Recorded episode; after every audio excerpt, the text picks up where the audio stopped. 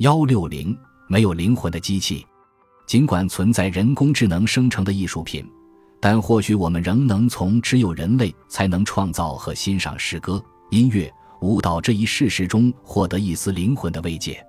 侯世达是这样描述这种感觉的：很多饱学之士认为，尽管机器已经可以或者未来可以很好的模仿人类的行为，但任何机器的表演都难免是索然无味的。时间一长了，自然会露馅。你会不由自主地认定，机器是没有原创性的，他的想法都来自某个装满陈词滥调的仓库。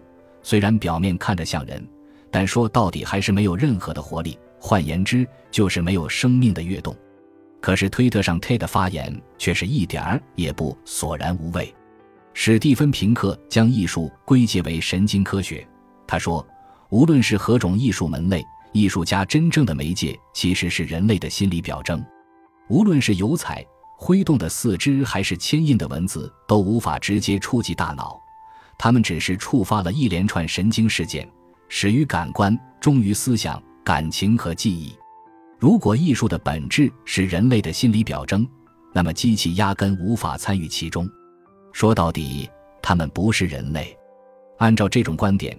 艺术的目的就是将这些心理表征从一个人那里传递给另一个人。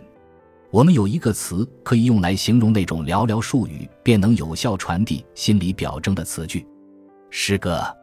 但即使是诗歌，也是不完美的。同样一首诗，无论遣词造句多么诗意盎然，它在你的头脑中激发的想法也不可能与诗人的想法完全合拍。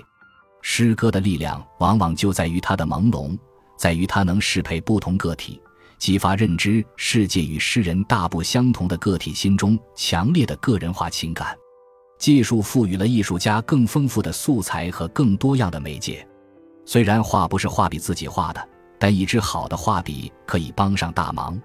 最好的画笔莫过于专为人的手和眼所设计的了。随着机器越来越深地融入人类的世界。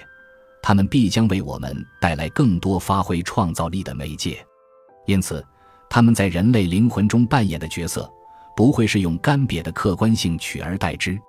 相反，他们真的有可能为我们带来全新的画笔，从而让我们的艺术生活变得更加丰富多彩。回想一下，我们在第十章中谈到过，柏拉图在《地脉欧篇》中指出，如果我们理解了促成人类某个行为的机制。那么，那个行为就失去了灵魂，我们也无法要求做出那个行为的人承担责任。我们之所以认为机器的行为是没有灵魂的，或许是因为我们假设这些行为背后的机制是可以解释的。